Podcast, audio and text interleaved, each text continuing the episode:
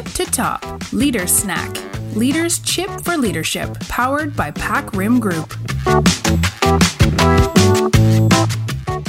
การตัดสินใจที่แย่ที่สุดคือการไม่กล้าตัดสินใจ คุณคิดยังไงกับประโยคนี้คะ สวัสดีค่ะแอปเปิลกนกกรเจเจษดากุลที่ปรึกษาบริษัท PacRim Group วันนี้เปิ้ลนำบทความหนึ่งที่ชื่อว่า How to Form the Decisiveness Habit เราจะสร้างนิสัยความเด็ดขาดกล้าตัดสินใจได้อย่างไร บทความนี้นะคะ เขียนโดยคุณลีโอบาเบลตาท่านเป็นนักเขียนบทความผู้แต่งหนังสือ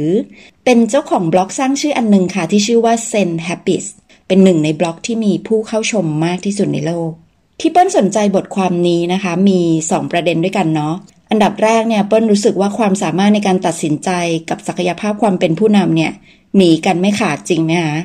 เวลาที่เราลองถามคนนะว่าคุณสมบัติอะไรที่เป็นส่วนประกอบของการเป็นผู้นำที่ดีเนี่ย เรื่องความเด็ดขาดเอ่ยกล้าตัดสินใจก็มักจะแวบขึ้นมาเป็น top of mind ของคนเป็นส่วนใหญ่ อีกมุมหนึ่งนะคะ ที่เปิ้ลรู้สึกชอบก็คือว่า บทความนี้อาจจะไม่ได้มาเป็นแบบเทคนิค hardcore หนึ่งสองสามอะไรขนาดนั้นเนาะแต่จะเน้นไปในแนววิถีแบบเซน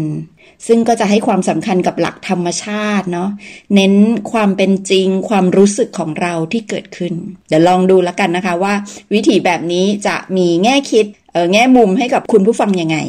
ก่อนอื่นนะคะ บทความเขาพูดถึงว่า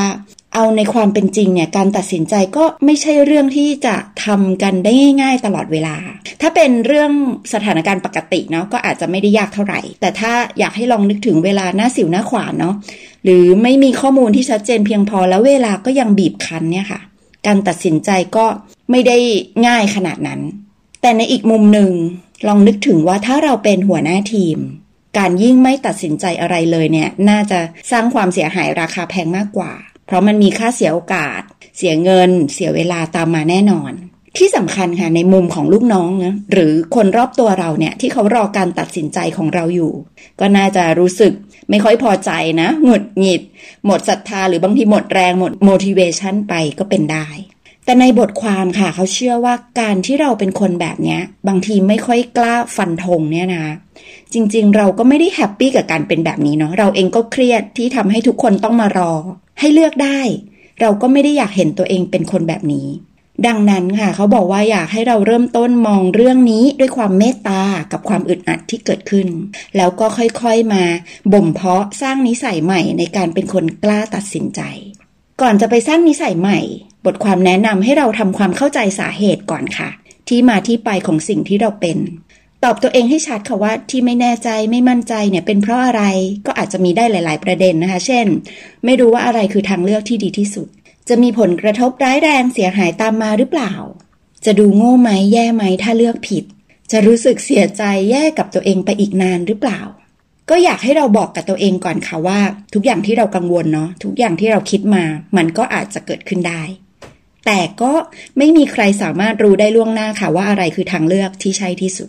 และเอาเข้าจริง ๆนะคะ ในหลาย ๆ ทางเลือกที่ถึงแม้เราจะเลือกผิดไปอะอาจจะไม่ได้เทินเอาออกมาแย่ขนาดนั้น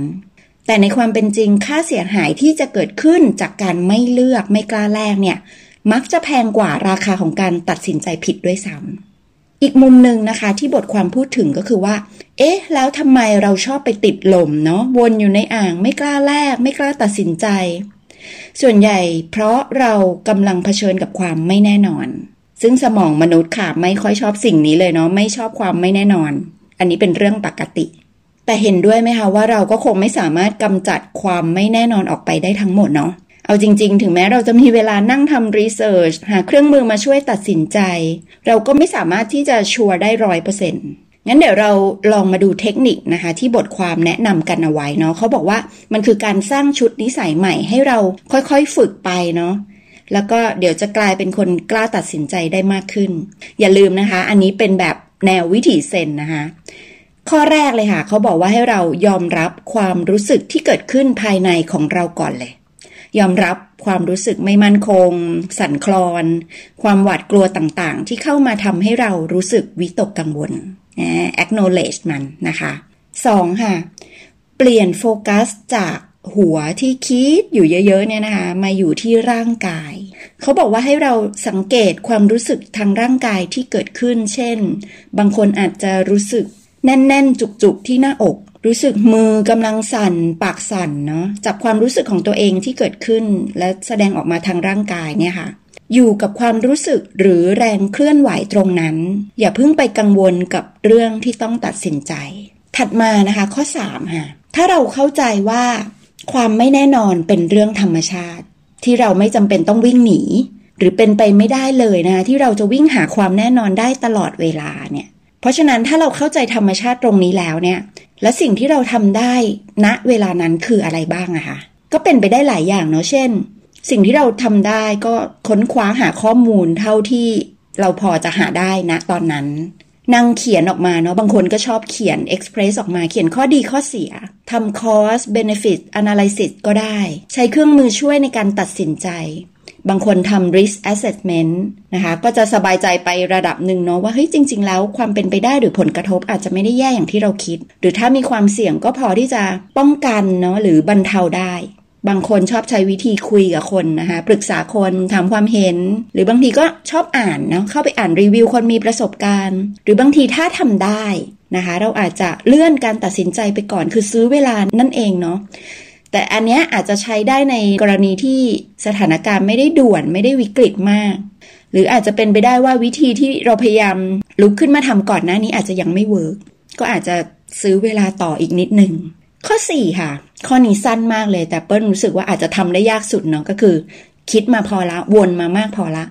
ลงมือทำสักทีเลือกสักทีเอ่ออันนี้เปิ้ลนึกถึงว่าบางทีการตัดสินใจก็คือการตัดใจ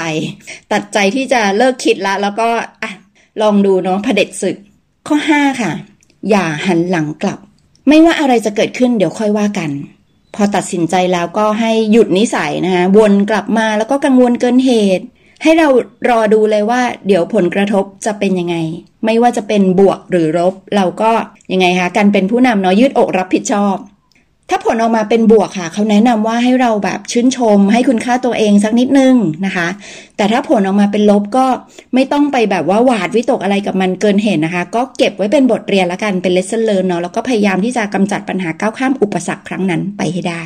ข้อสุดท้ายค่ะ ข้อ 6 ให้เราตรวจสอบ สิ่งที่เกิดขึ้นเนาะแล้วก็ลองลองดูความรู้สึกของเราอะว่า เวลาที่เรากล้าตัดสินใจไปแล้วอะทุกอย่างมันก็โอเคนะ มันก็ผ่านไปได้ โลกไม่ได้แตกซะหน่อยมันไม่ใช่ the end of the world ด้วยสิ่งนี้ที่พูดมาทั้งหมดเนาะและเมื่อเวลาผ่านไปค่ะ เราก็จะค่อยๆสังเกตเห็น นิสัยการกล้าตัดสินใจของเรา แล้วก็ต้องยอมรับด้วยว่านิสัยแบบนี้ค่ะ ไม่ได้นำเราไปสู่เหตุการณ์ที่เลวร้ายขนาดนั้น หรือบางทีการปล่อยผ่านปล่อยวางได้ ก็เป็นอะไรที่น่าผ่อนคลายเหลือเกินสำหรับชีวิตเราจริงไหมคะและเราก็จะค่อยๆพบว่า การที่เราเชื่อในสัญชาตญาณมันก็โอเคนะอ่าแล้วเราก็ดูน่าเชื่อถือกับตัวเองในสายตาคนอื่นนะคะ ได้รับการยอมรับ เราได้เรียนรู้การจัดการผลกระทบที่ตามมา เพราะฉะนั้นมันช่างคุ้มค่าเหลือเกินค่ะ กับความพยายามสร้างนิสัยนี้ให้อยู่คู่ตัวเรา ขอให้เป็นช่วงเวลาดีๆ ของคุณผู้ฟัง Leader Snack นะคะ ไม่ว่าคุณจะต้องคิดทำตัดสินใจอะไร ขอให้วางใจ เชื่อมั่นในความสามารถที่เรามีค่ะ และเปิ้ลเชื่อว่า ณจุดนั้นน่ะ สิ่งที่เราตัดสินใจก็คือ สิ่งที่ดีที่สุดแล้วค่ะ ขอให้ทุกท่านโชคดีค่ะ แล้วไว้พบกันใหม่ใน EP หน้านะคะ สวัสดีค่ะ